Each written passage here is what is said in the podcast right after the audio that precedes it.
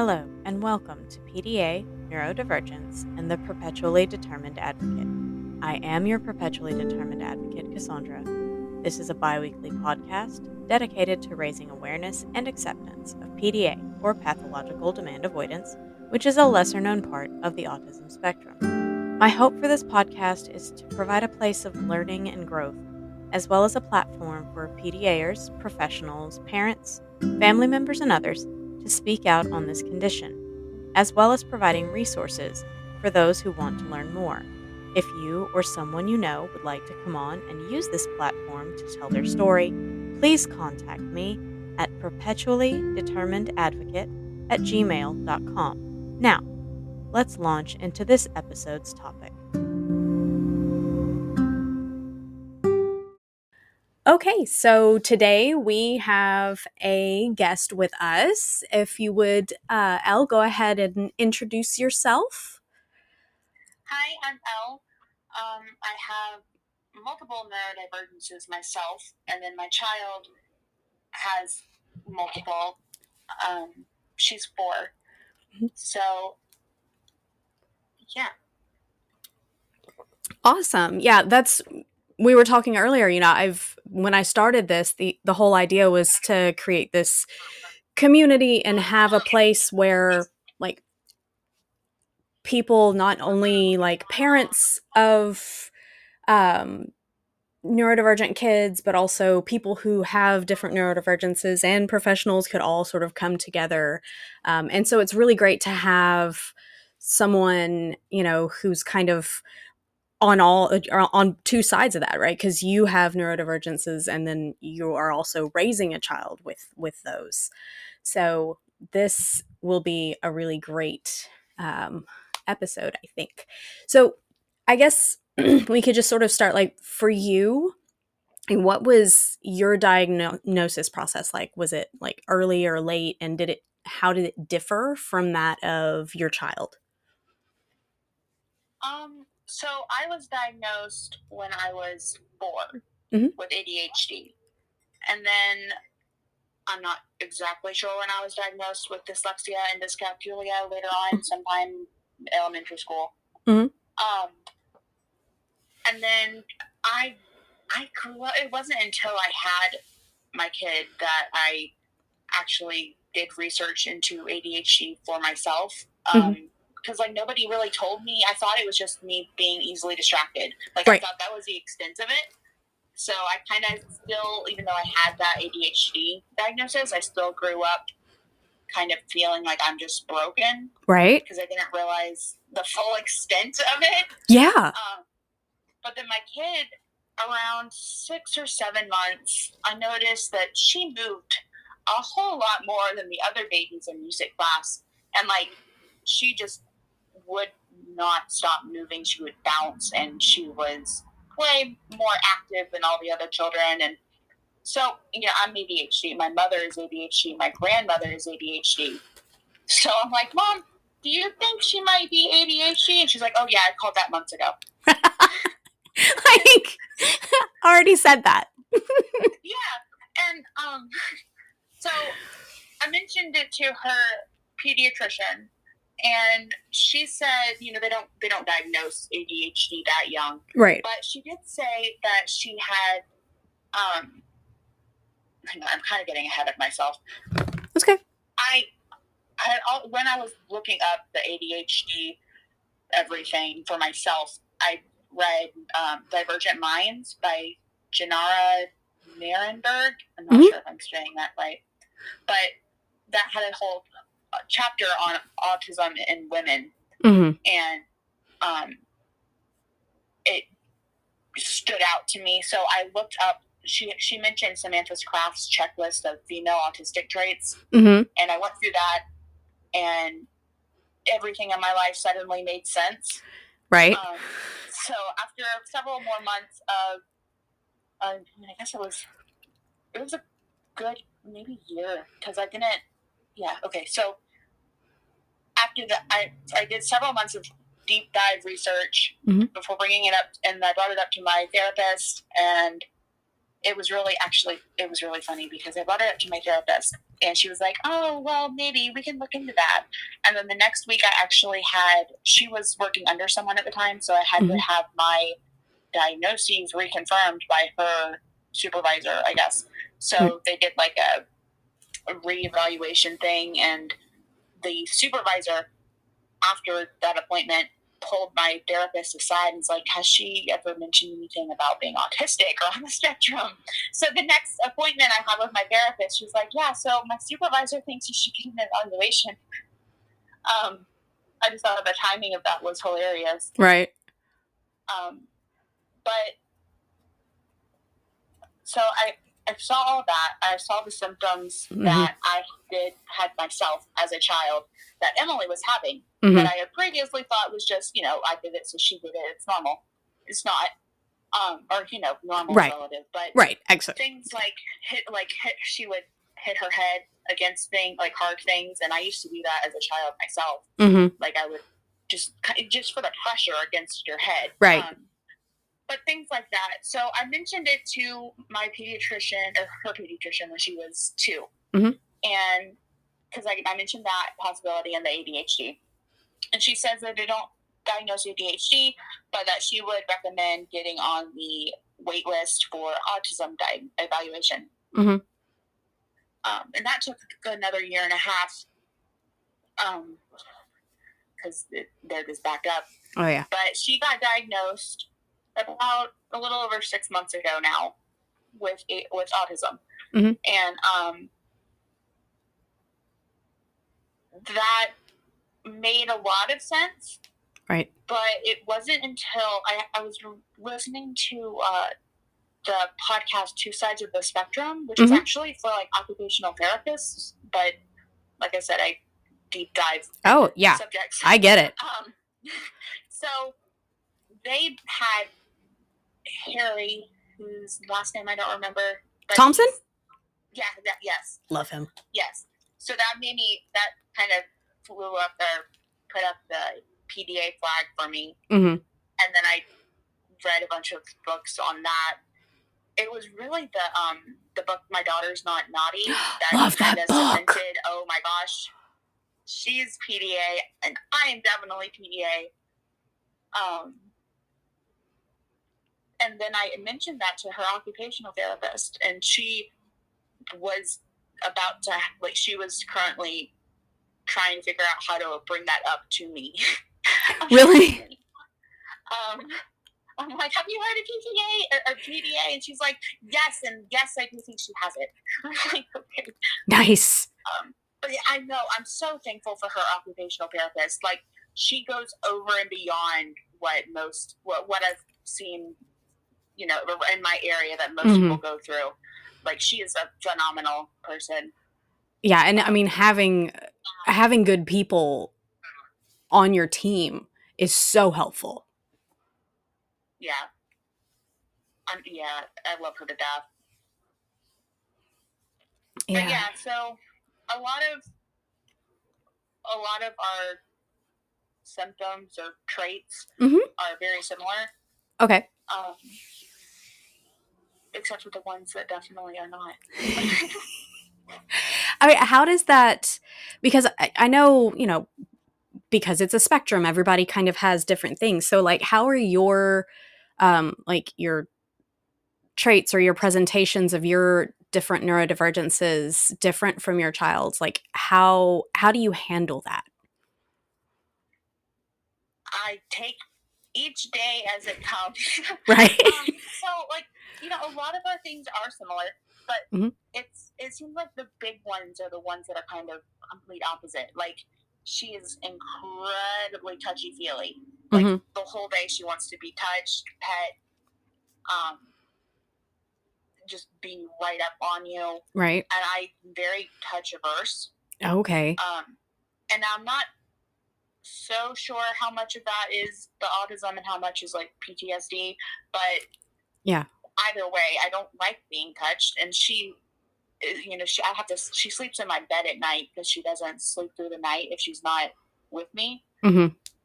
Um, so, you know, it's kind of like I'm being touched 24 7 and I don't like being touched. Yeah. So that is that's our biggest problem, I think, is because I get when I get overstimulated, hmm she still wants to touch me. Yeah. Um, but then she also one of her big stims is she does this like sing songy screech thing, Okay. and it it really hurts my head. Uh huh. Um, now that one isn't so bad because like I have noise canceling headphones and I can go out of the room as long as she's not in the mood where she follows me from room to room. Right. Um, Been there. but yeah. And then she has this weird thing lately where I think it's when she's feeling like overstimulated herself. She wants the heat on in the car, and it's all, I mean, you know, it's summer in the South. Right. It's hot. Oh, girl, I feel you. I'm in Texas. I get it. Yeah. And she wants me to turn the heat up. And, like, if I don't turn the heat up, like, she'll know if I just turn the cold air on and say it's the heat. yeah. you know, she she knows. But like also heat is my number one like that's the biggest Oh way to no. overstimulate me almost instantly Yeah. is heat. Especially because in Georgia we have very humid heat. So it Mm. like sticks to you. It. Yes. Um so yeah. And I mean some of them, you know, during the fall we spend a lot of time outside and that's great because that regulates both of us. hmm Um, we both enjoy it. It's just not fall anymore. Oh man, I know. I know. It's like you basically drink the air. Um, and I, for people who have never lived in like the humid southern summer, you really just there's no way to explain it. You're like instantly wet. Yes, as soon as you walk outside, you are sweating with less than like 30 seconds at the most you're already sweating. It's it's pretty heinous. Cuz we're um we're really close to the coast. So yeah. I, Oh, I completely completely relate to what you're saying. Um so yeah, I mean so what I guess because you're talking about, you know, and a lot of the stuff that you read i i read too uh, because i did i did a deep dive because you know they were like okay here's here's what's going on and i'm like oh my gosh this light bulb moment right? This is it. This is what's going on with my child. And so as someone who you know like half of what i do is research and so i was like okay well i'm just going to funnel my professional skills into this and and read everything I possibly can because on I was kind of on the other end of that. I was dealing with a bunch of people who had never heard of PDA, didn't know what it was. So I was having to figure out what it was fully to explain it to them. So like for you in your experience, what has been the biggest I guess it kind of I don't know if it would be those opposing um overstimulation moments or what but like what has been like the biggest struggle of both being a PDAer and raising one So I think the biggest issue is that she, when she gets to the point where she feels like she's lost control of the situation, you know, she'll try and do things to kind of control my behavior. And Mhm. like logically, I understand she's trying to regulate. You know, it's, it's nervous system. I understand that, but also I instantly don't want to do it because she asked me to do it. Or Right. not, no, if she asks me, that's okay. But she tells me, and Mhm. I instantly do not want to do that thing because Right. she told me. right because it's triggering your PDA Exactly. I don't want to do it anymore. I would have been perfectly fine doing it if you had asked, but you're like demanding it, and Right. uh, I yeah. So usually I am able to do it anyway. It might take. I might. I feel really petty saying this. Sometimes I might make it take a little longer for me to do the thing Mhm. as like my own way of right putting control on the situation. yeah no I mean it makes sense Yeah. because I mean that's the biggest yeah yeah you're dealing I mean you're dealing with the same thing she's dealing with so you have to find a way to make it work for you as well because I mean you have that same roadblock Yeah. you know yeah, I whenever you were like, I have PDA and I'm raising in PDA, and I'm like, I I was like, wow, that has to that has to be a a very sort of progressive learning experience working Very. between the two. and like especially since I have to like I had to learn everything at the same time that I'm also trying to apply what I'm learning to her. Right. Because like she was the whole reason I did this whole deep dive to be, into ADHD to begin Mhm. with.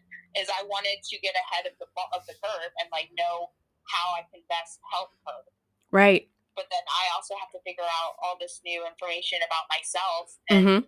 figure out what works with my sensory system and how to accommodate my own life while accommodating hers. And like everything that they suggest for the majority of autistic people don't work with PDA.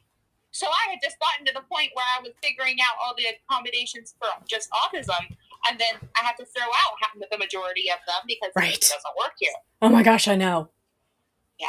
And that's I was just um I was just talking to Declan's dad earlier because, you know, people are like, "Oh, well you should, you know, get him into therapy," but al- almost everyone around here is exclusively ABA when dealing with anything autism related, and that doesn't work with PDA at all. Like it will exacerbate everything. Like that's not going to happen. So it's like well we can't because nobody is really trained in any techniques that are going to help him. Um, so we're having to try to get see if we can get him in somewhere in houston that maybe will have something because we're in such a smaller area. So yeah, I mean, I'm I'm in a pretty like I'm only like at 45 minutes away from Atlanta, so I'm in Okay. I'm in the city, and even here, I I really lucked out with her occupational therapist. I really did yeah because I'm pretty sure even in her practice of all the other occupational therapists, like they work hand in hand. I mean, there's an ABA office in the building. hmm Um, like there's her speech and occupational, and then there's an ABA office right there too. And she, like I was just because going into the interview, like the initial evaluation with her, you know, I kind of threw out feelers about ABA, right um, and I was just I was so lucky to find her because she doesn't really follow ABA, like she doesn't agree with it. Yeah. Well, and I mean, there are even even for people who aren't, you know, who don't have the the PDA profile, um, just people with, you know, certain parts of the autism spectrum, it just doesn't work really well with them either. Um, Yeah, so- and I mean, I feel like it's, I mean, there's it's two separate models. You know, Mhm. ABA is trying to fill the adults, the, it's trying to fill the neurotypical adults' needs, right. and then because we have we have a group that does like different autism events and stuff, and I haven't made it to one yet because all the flyers like they're so heavily ABA and like social skills oriented that I'm kind of hesitant to go at all. Right. Um, I mean, they had a camp. They have a camp, like a summer camp week, and they specifically say on the flyer that it's like a week of social skills with fun included. And I'm sorry, if you're going to camp, camp is supposed to be fun Right. first. Yeah. Like, come on. Like that's what you should be leading with. long, let them have fun. Yes. Oh my gosh, I know. It's very frustrating. Yeah. Yeah. Oh yeah. Um it's Yep, that's uh, so I guess for you as a neurodivergent parent raising a neurodivergent child, what would be if you could like give one piece of advice to other neurodivergent parents um raising neurodivergent kids, what would that be, do you think? I think my biggest piece of advice would be to figure out, like, write down your sensory profile Mhm. as opposed to your kids and figure out how to get both of your needs met. Because I feel like so much emphasis is always on the kids' sensory diet, Mhm. but you're not going to be in a place to actually make that diet happen if you are not also regulated. Right. Like you can't pour from an empty cup. Yeah, exactly. And like it takes it takes a lot of work to figure that out. Like I'm I'm still figuring out my sensory profile.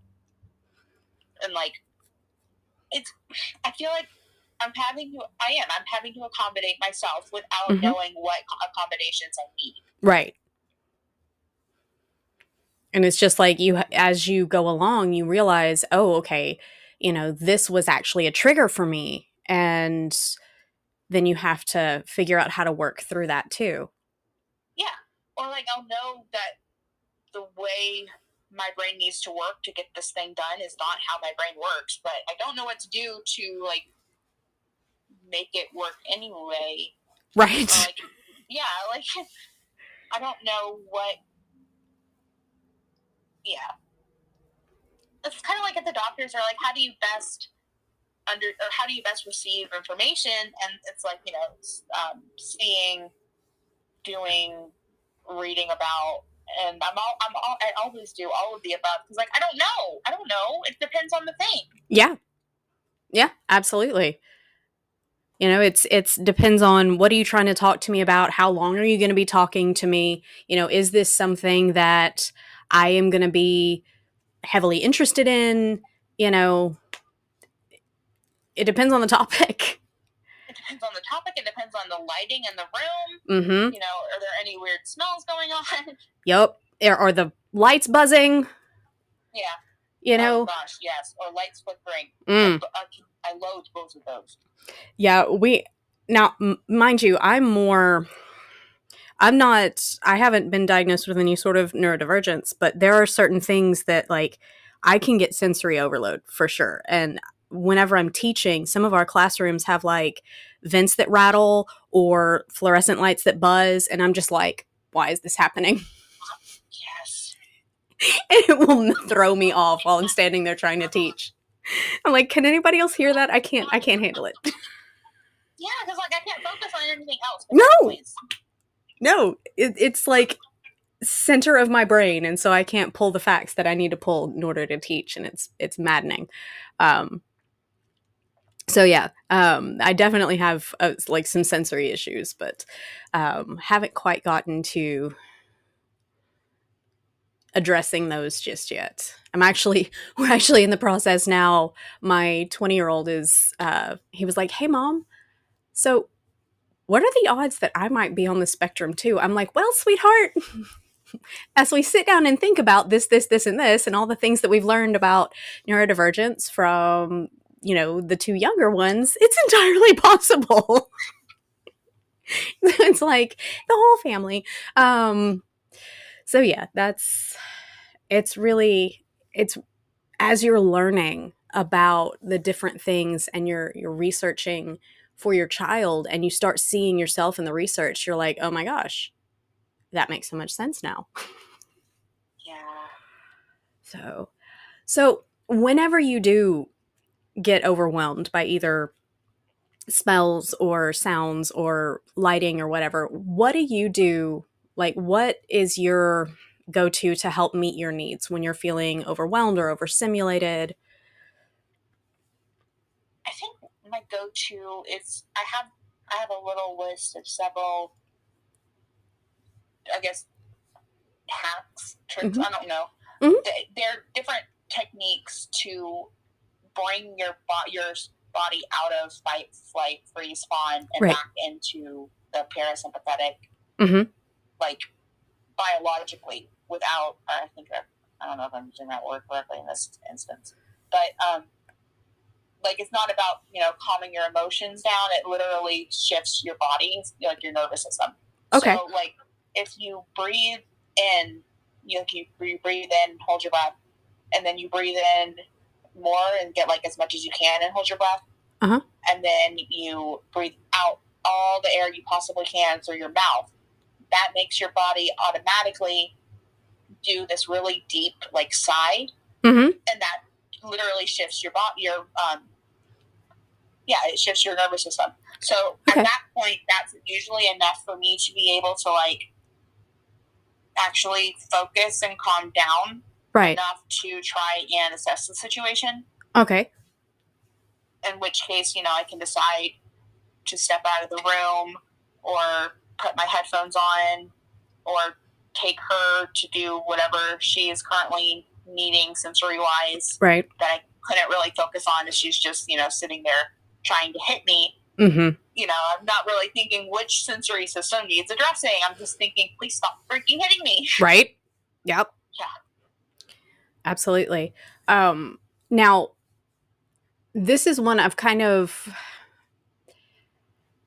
as an adult PDAer, do you, and you, if you don't want to answer this, absolutely you don't have to. Um, do you still have uh, like major meltdowns or no? Um, I mean, I'll, I will occasionally get to the point where like everything is just too much and I start crying and like I Mhm. will kind of fall to the floor, like on my knees, kind of just like crying. Right. Um, I'm not sure if that would be just like a sensory shutdown or. Um, Or like a burnout type of situation? yeah, I mean, usually by the time I'm finished crying, I'll I'll usually be a little tired, so I'll take a nap. Mhm. But after that, I'm generally okay again. So it's not like I'm completely burnt out. It's more just like there's was I was over I was too far past overstimulated. Right. Um, now I will say, as far as like pushing things that need to be done to the point where like I, you know they I really should not have let it get that far. It really needs to be done. Mhm. It was kind of irresponsible. Uh, I don't know why I can't say that word. Irresponsible Mhm. of me to let it go that far. That still happens sometimes. Okay. Um, luckily, it's usually not something that's like life or I mean, it's never life or death, and it's usually not too too bad, but it definitely causes problems sometimes. Okay. Um, all right. So feel like a lot of my PDA symptoms are more internal than external. Okay. Those are definitely currently external. Oh yeah. Um I mean that's one of the things that I've noticed is a lot of the parents that I've seen post things in like the the PDA boards on um on Facebook and whatnot as they're the older they get, the more they're able to sort of it becomes more internal the way you're you're explaining. And so when they're younger though, there's there's just no filter. Um, and it's they they're just so overwhelmed. And that's that's the one thing i see. And that's i think for me that is probably the most heartbreaking part of of watching Declan go through what he goes through because he is I mean those emotions are so strong and they're just it's it's a combination of you know the fear the anger and you can just see it all swirling in there and he just doesn't know where to go and it's all just exploding out of him and i'm like you poor thing you know that's yeah, I mean, you feel like you're going to explode. yeah because I, I I did have I did melt down a good bit when I was a teenager. hmm Um, I don't I don't know. I'll have to ask my mom if I did like when that I started. I just know that as a teenager, yes, I would pull my hair, cry, scream. Mhm. Um, I didn't really break things, but I, I just you do you feel like you are going to explode. There's so much turmoil inside of you. And on you know on one hand obviously i didn't um, enjoy that at the time but it does help me now have more like compassion for emily because i can see Mhm. it in her. Right. Like she's trying not to. And i'm working really hard on teaching her how to recognize her own emotions as well because like she'll get to the point where she'll be crying and she'll just start saying you know i want to stop crying but i can't hmm and like she'll ask me for like a deep hug and at that point you know she knows that it's her sensory system that is having the issue here. It's not even so much emotion anymore. It's Mhm. she needs the deep pressure to be able to regulate. Right. Yeah. Oh yeah. It's- yeah, it's heartbreaking. It's it's heartbreaking because they're so it, the emotions are so big for such a small body. Yeah. Oh yeah. Um and it's just, you know, you're as a parent you want to like here let me take it so you don't have to deal with it, but it's it's not something that can you can it's not something you can take. Um so you just have to help them sort of ride that wave and get through it. So yeah.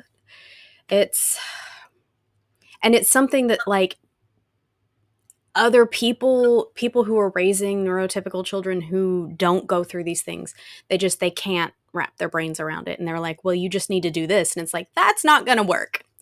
And your advice is not helpful. So please stop. Just stop.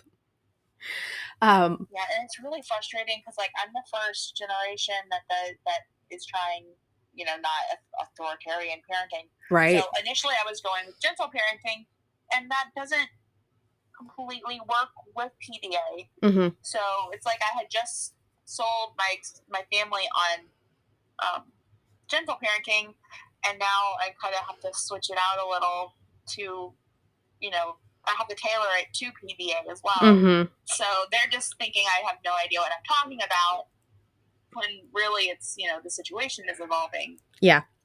Oh yeah It's, it's very frustrating. it's flexibility that is what the one thing i've explained to you know my family um shane's explained it to his family it's just like we have to be flexible we have to figure out how to meet him where he is um and it's not about him being the boss of the house or anything else. It's about finding what he needs um, because he's not doing this because he wants to. He's doing this because he can't stop it. Yeah, I found I don't remember who said it first, but I found that reframing it as a nervous system disability mm-hmm. and like the tantrums and the power struggles there as panic attacks really helps put it in perspective. Oh yeah, for sure. Because it people have to understand that this is they're in, you know, like you were saying, it's absolute turmoil going on in there. Um and it's not just because for the longest time we kept getting, oh, it's ODD, it's ODD. And I'm like, this isn't a power thing. This isn't power. He's he's not trying to get power here. ODD is based in a need for power. He is not in control. um, so yeah. Um, and you know, these are some of the things too. Like what? Because these are some of the things that you know I wish more people knew. Like, what is something that you wish more people knew or understood about um, neurodivergence and the neurodivergent community? I think that the biggest thing that gets in our way Mhm. is social constructs. Mm-hmm. especially like because there's so many that just are completely unnecessary Right. Yeah. and like they're they're not necessary. So having people like adhere to these constructs really just makes day to day life more inaccessible. Oh yeah, and then because Declan had there was a in-home person who this this school district sent out like she would come to the house and work with him on you know like social skills and things like that and it was like she expected him to open the door and say hello and ask her how her day was and then invite her in and it's like he just looked at her he's like why Yeah. like i know why you're here She can't come in unless you invite her. I mean, um, right? It's just like, why? So yeah, there's just there's so many things that oh well that's just the way it's done. Right, but why? And no one can ever tell you why. because there's no reason why. exactly. oh my gosh, I know. I know. So, yeah, uh, that's that's definitely because I feel like expecting those things from neurodivergent people and not getting them or just like expecting those things in general the people who don't give that back to you you automatically like people will assign oh well that person's just rude or that person just this or that it's like no they just don't understand why you're expecting these ridiculous rituals to be upheld Yeah. And like, if you give me, if, if you can give me an actual reason for why a ritual needs to be done, then I'm all for it. Right. But like, if there's no reason, I'm not gonna do it. exactly it's really interesting because I feel like I intention, like I lead my life with such intention in things that I do. It kind of seems unlogical that most people don't. Like they just do things because that's how it's done. mm-hmm Makes no sense to me. that's just the way it's always been okay that doesn't mean that it makes sense though Yeah. right? So, what do you think? Like, kind of along the the same lines. Um, what kind of changes do we like coming from an actual neurodivergent perspective? Like, what kind of changes in society really need to be made?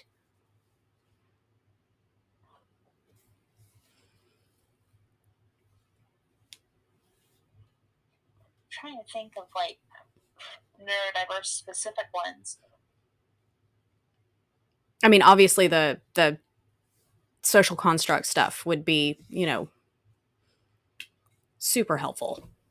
I mean, I yeah, I I feel like we're kind of in a lose lose situation to, uh, with capitalism to begin with. Mhm. Like the whole way it, the society is set up is just based on how productive people can be, and Mhm. that kind of goes completely against neurodiversity. Mm-hmm. Like, you know, that's not the most important thing in life is how productive we can be, and that's how we are uh, measured Right. every day. It's how productive can we be? How much can we, you know, make? How, how many hours can we work? And that's just not how most neurodiverse people measure their life. Right. Because again, it goes back to, well, where's the logic? What is what is the reason for doing all of this? Right?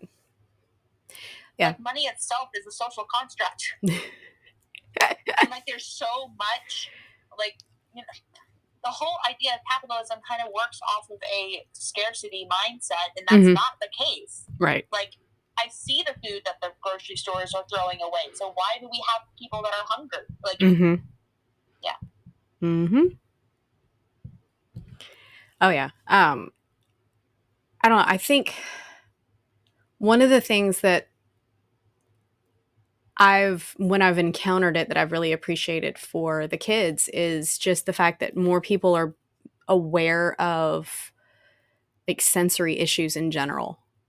You know? yes yeah. And definitely as opposed to like when i was a kid Oh my gosh, I know.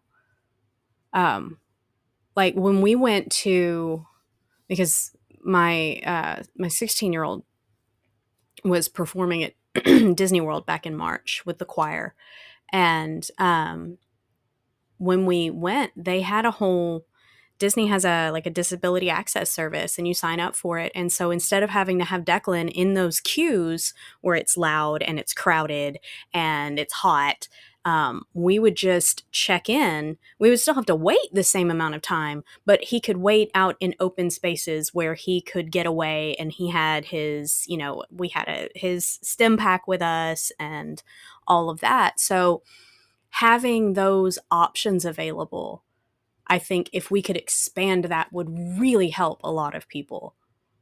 yeah the DAS pass is the only way we could have gone to disney Oh my gosh. like she could not have done that without it No.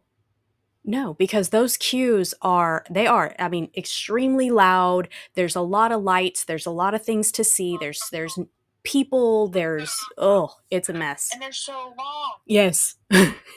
yes. yeah, for sure.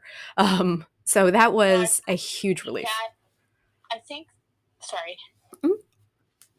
I, I think the, the DAS pass is like the model that most places need to copy. Oh yeah, for sure. Um now what about like with school? Have you because your your child is 4 you said? yeah, she'll be four next month. Okay, so do you guys do preschool or anything? Um, we did like a once so It was called Play to Learn. We Okay. Like a once a week. Um, it's like an hour and a half thing, like in the school. But going forward, I'm going to be homeschooling her. Okay. Even though once it, it was like a one hour and or one and a half hours, and that completely overstimulated her for the rest of the day. Yeah. So I'm just going to go ahead and call it. Um, Yeah. At least for now, and homeschool. And I mean, I was homeschooled my entire life, Right. so you know, I I know how to homeschool. There's so many more social opportunities now. Oh yeah. And there's there's so much too. I mean, there it used to be, you know, you had to order these books and like, you know, have the ability to, you know, understand all of the concepts in order to teach them to your kid. And now, I mean, there are so many virtual options and everything else with, you know, teachers there who are already trained in it. Um, because that was one of the things I was concerned about. I'm like, whenever we get to high school, like Declan's extremely intelligent. Odds are he's going to go beyond me in my mathematical skills. And so I was like, I don't know if I'll be able to do it. Um, but, you know, there are so many options now with teachers to where you can do it virtually. I mean, you can do homeschool and you can still have that support. And it makes a huge difference for the kids because I can tell you right now, we have not we haven't had the best uh, experience the past couple of years. So, in the school system. Mm hmm. he was terrified of his. Now, this was the special ed teacher too. He was terrified of that man. Terrified. Yeah, I remember your your episode where you were talking about how he would come home saying how much he thinks he hates him. Mhm. That's just that's absurd. Yep. And so we've Especially for a special ed teacher, like yes. how do you even get to that position? I have no idea. I have no idea. But the meeting, whenever we sat down for the meeting with the counselor, um, his dad looked at the counselor and said, if he doesn't understand what this is, he doesn't need to be working with autistic kids, period. And I was like, oh, he said it. I mean, he's right. He is. No, I know he was. I was just, he beat me to it because, I mean, we went into that meeting upset. We were both very upset. So I completely understand your desire to want to homeschool your kiddo because it's it's a mess. And I mean, she just like she's not going to learn sitting. In, she, she doesn't- she doesn't sit for very long at a time. Period. Yeah. Um, the longest we get her to stay in one spot is when she's swinging, but like she's just not calm enough to succeed in the preschool right now Right. and I don't want to st- like I'm I'm not saying she'll never go to a public school because she might, but I definitely don't want to start it off now when she has so much energy and like we can do things at home. I mean, good lord, the all the way through elementary, like that's easy peasy stuff. Mm-hmm. Like they all they learn everything fine. Um, and if I can do, you know, if I can do things with her while she's being active, Mhm. then she's gonna retain it more. Right. Exactly. Yeah, I think if if money was not an issue, I would love to open a school that is geared towards neurodivergent kids and Yes, has like a makerspace. yes Yes. I'm, I just I think that would be phenomenal, you know, to have a place like that where kids could go to where they could learn in a way that best suits them. Yes, I would love to do that, and I've, I've looked into it as far as like they ha- they have different coaching programs that'll like teach you how to set it up. But even that, like the price tag is so Oh much gosh. more than I have to spend. Right? Yeah. So, yeah, that's um that would be a really just amazing experience, but not with um the cost of everything. Well, is there anything else you would like to add? Not that I can think of. Hmm. Well, I again, thank you so much for coming on. It's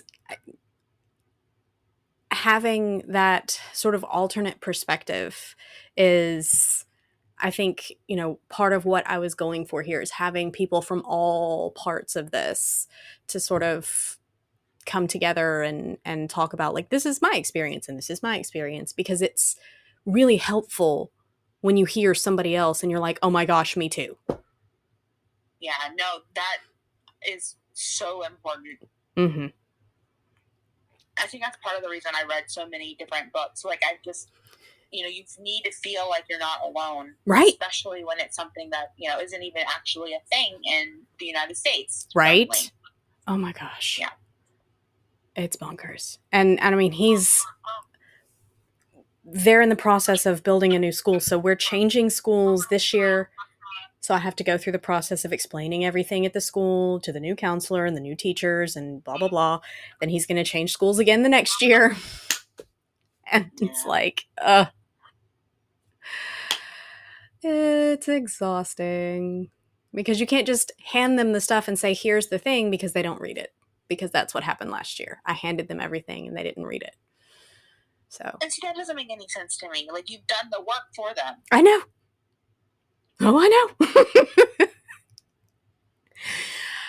Absolutely. But that is unfortunately where we're at with all of this. And we are just going to keep pushing until people start listening better. So, well, thanks again. And if you would ever like to come back on, uh, just send me a message. We would love to have you back and talk to you again. Okay, All right. sounds good.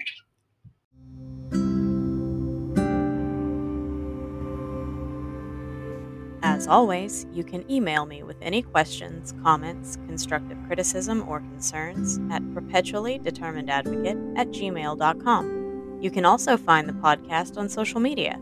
Just search PDA Neurodivergence and the Perpetually Determined Advocate on Facebook or Instagram. And until next time, remember in a world where you can be anything, be kind.